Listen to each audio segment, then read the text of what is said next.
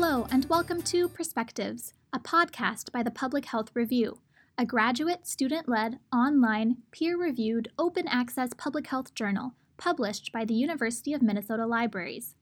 My name is Caroline Sell, and I'm the 2019 podcast editor of Perspectives. Thank you so much for joining us and engaging in our public health conversations. In this episode, we wanted to highlight a student researcher in public health. We talked with Richie Xu, a Master's of Public Health student in epidemiology at the University of Minnesota School of Public Health. He recently conducted a qualitative research project in China regarding HIV in men who have sex with men, so we were excited to learn more about his research. Here's our interview. Can you tell listeners your name, your educational background, and your primary research interests? Yeah, of course. So my name is Richie, and I am a second year MPH Epi student. Um, and I did my undergrad in public health and also in economics. Um, and my main research interests are in infectious disease B as it relates to health equity and informing better and more um, effective prevention programs. Um, and I'm also interested in um, applying principles of economics to inform health policy. Can you talk a little bit about your most recent research um, this past summer and how you became interested in doing this research? Yeah, definitely. So, my research over the summer was based in Guangzhou, China, um, and it was a formative assessment of online health information uh, among Chinese men who have sex with men. So, I had Dr. Kumi Smith on as a preceptor for that project. And basically, the motivation for that project was that we found that a lot of young gay men in China have this gap in health information uh, sources on the one hand, there are these um, online forums and their own social networks, of course, um, to talk about things related to sex and sexual identity development. But on the other hand, we have like these overly medical sources of information in the literature that is just inaccessible to them. So we're really trying to identify what are the needs, uh, what is that middle ground. And how did you become interested in doing this research? Yeah, so I um, I've always done work with the LGBTQ plus organization, even um, during my undergrad um, and while working before I started grad school. So through extracurriculars and volunteer work, um, but I've never actually thought about doing like research for gender sexual minorities until I got here. So I knew I was always interested in infectious disease, but it's kind of hard to find. I guess faculty that work in that area where it's more social behavioral versus like biological, ideological.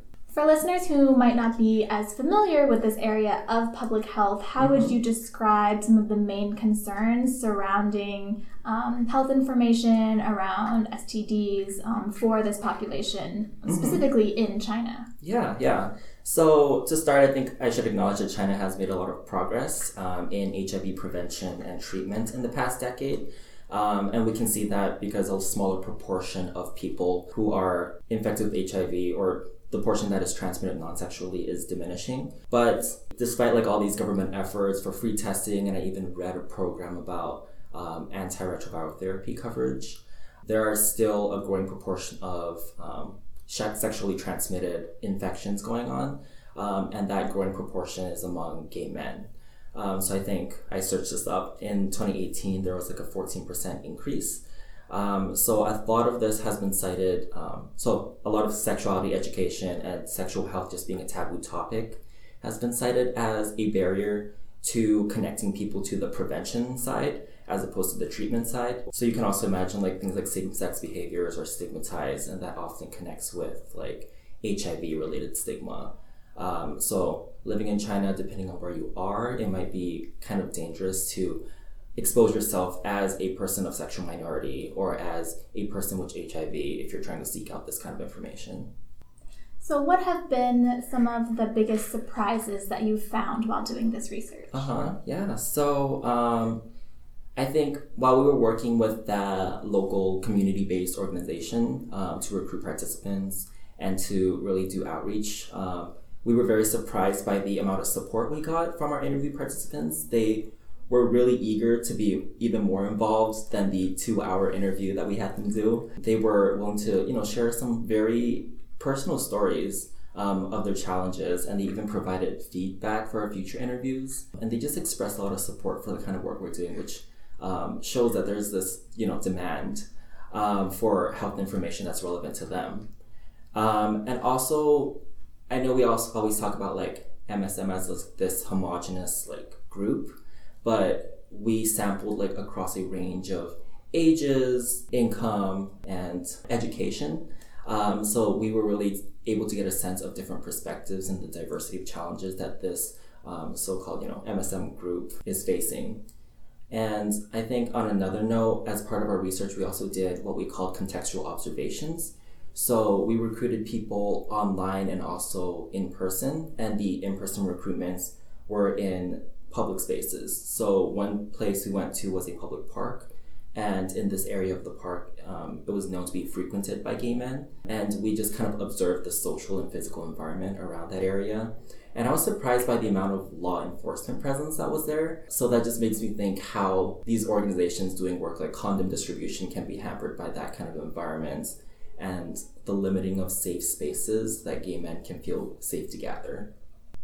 Could you just describe a little bit more about what exactly your research activities entailed while you were in China? Yeah, yeah, definitely. So it so it's a formative assessment, so qualitative research. We developed with the help of the um, with some colleagues at the China Southern Dermatology Hospital there, uh, where we were um, I guess, stationed. We developed an interview guide, um, making sure that it was field tested and culturally appropriate for um, the people we were interviewing.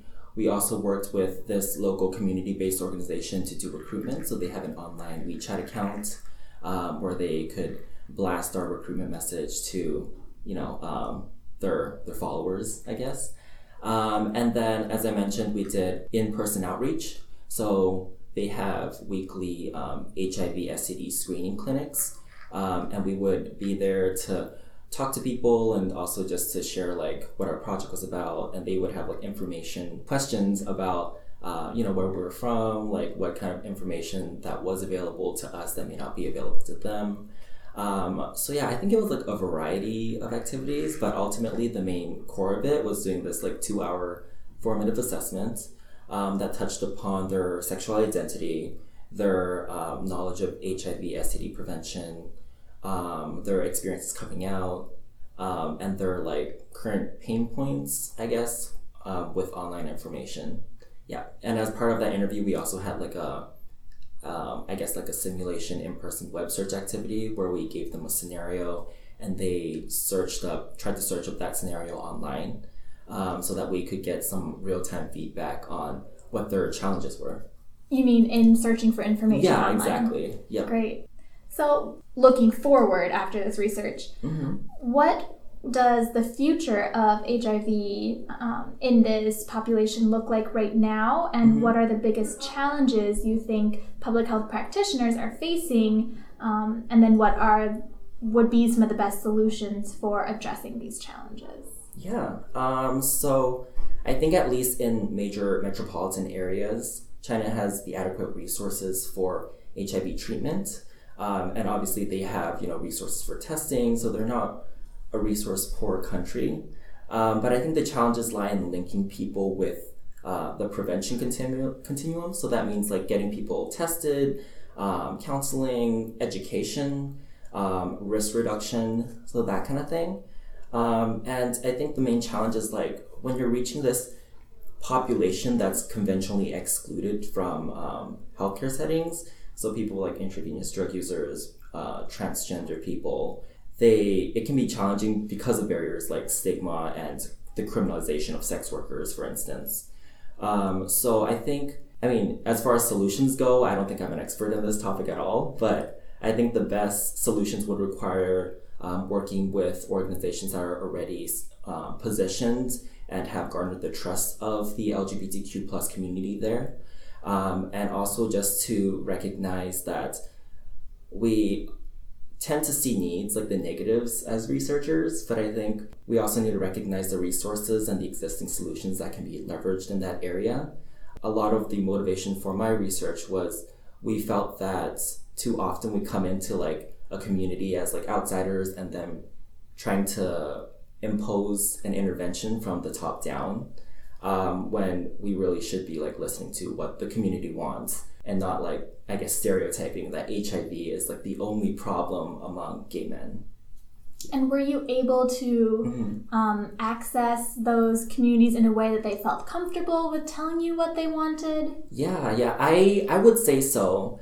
Um, like I mentioned, we got a very diverse group of people, and um, some of the participants we got, um, I was actually surprised that they they wanted to meet up with us. To be honest, um, some of them had families, um, and some of them um, are quite you know are still in the closet.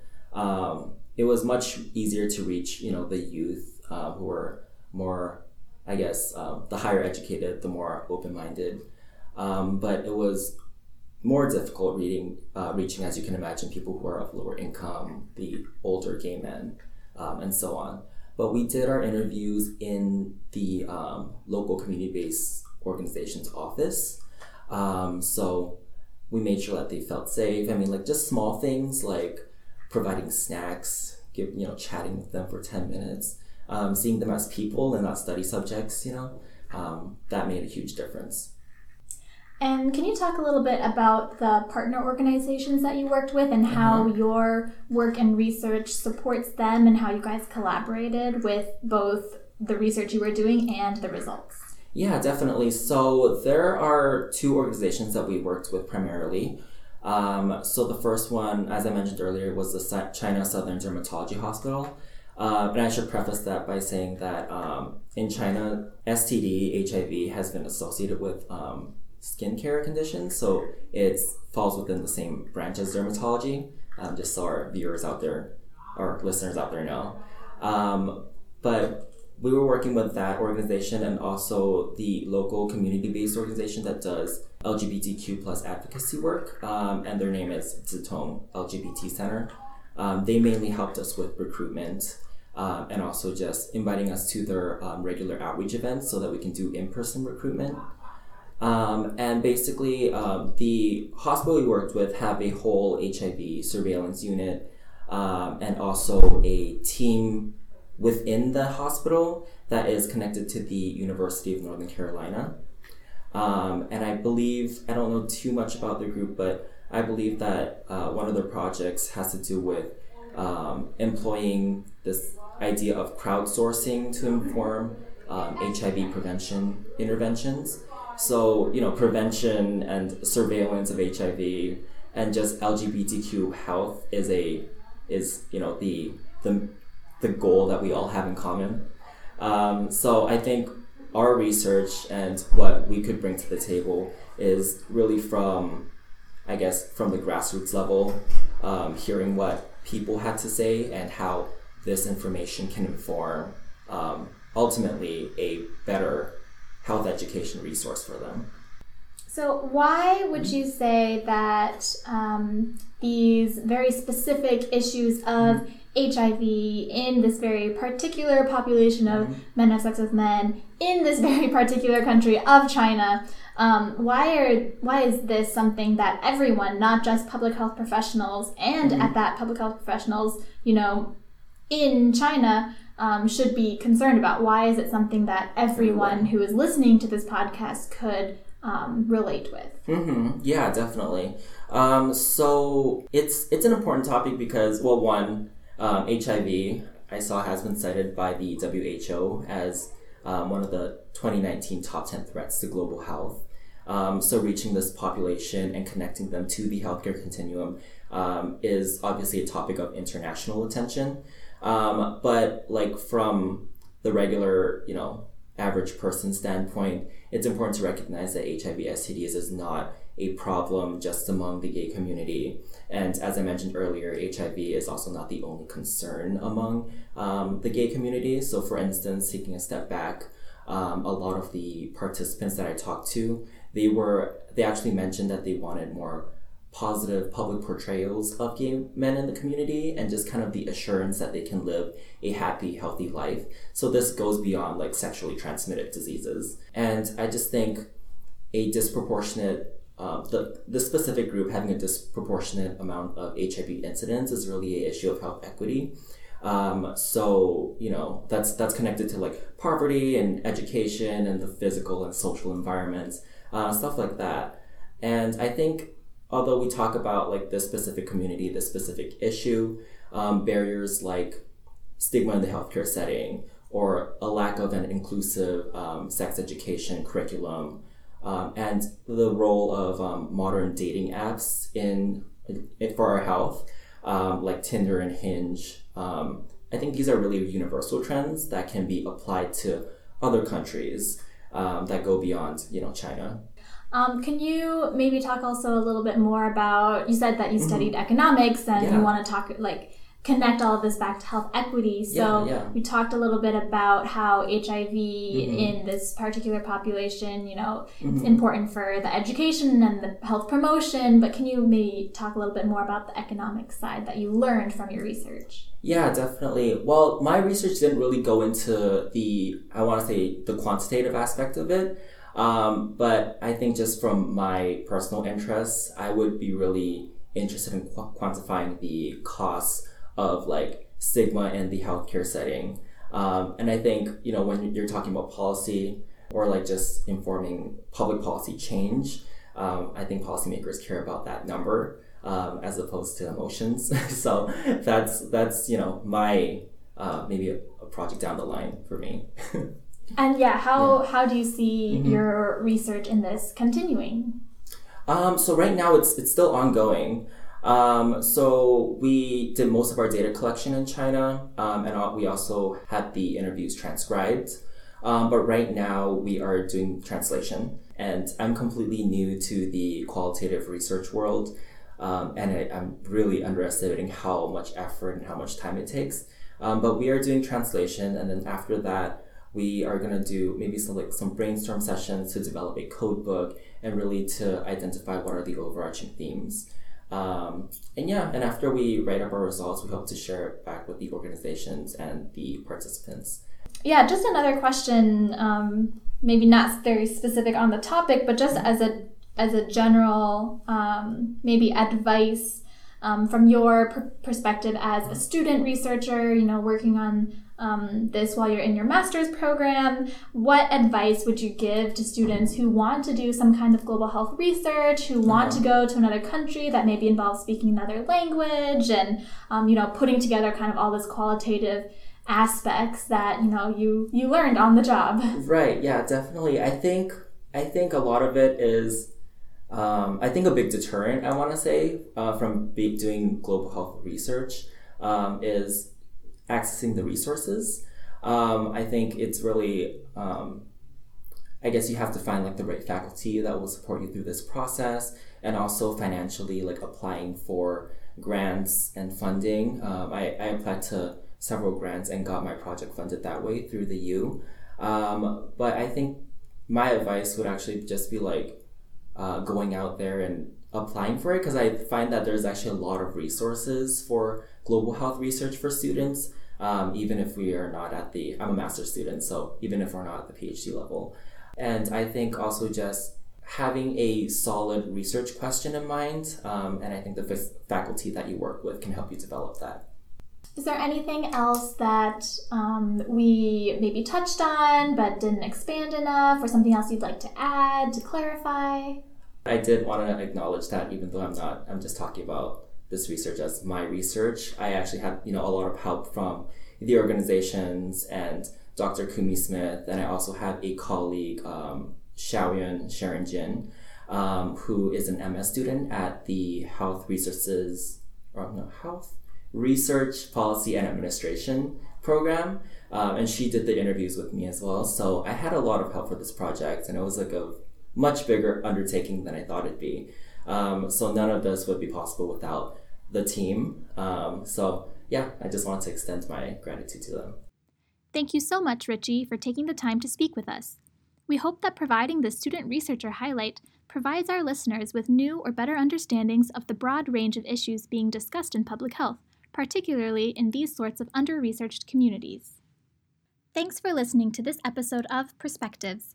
We'd like to extend a big thank you to our featured guests for taking the time to speak with us and share their expertise with our listeners. If you enjoyed this episode, we encourage you to check out the other episodes of this podcast as well as our journal publications. You can find all this and more at our website z.umn.edu slash pubhealthreview. Thank you again for listening to Perspectives.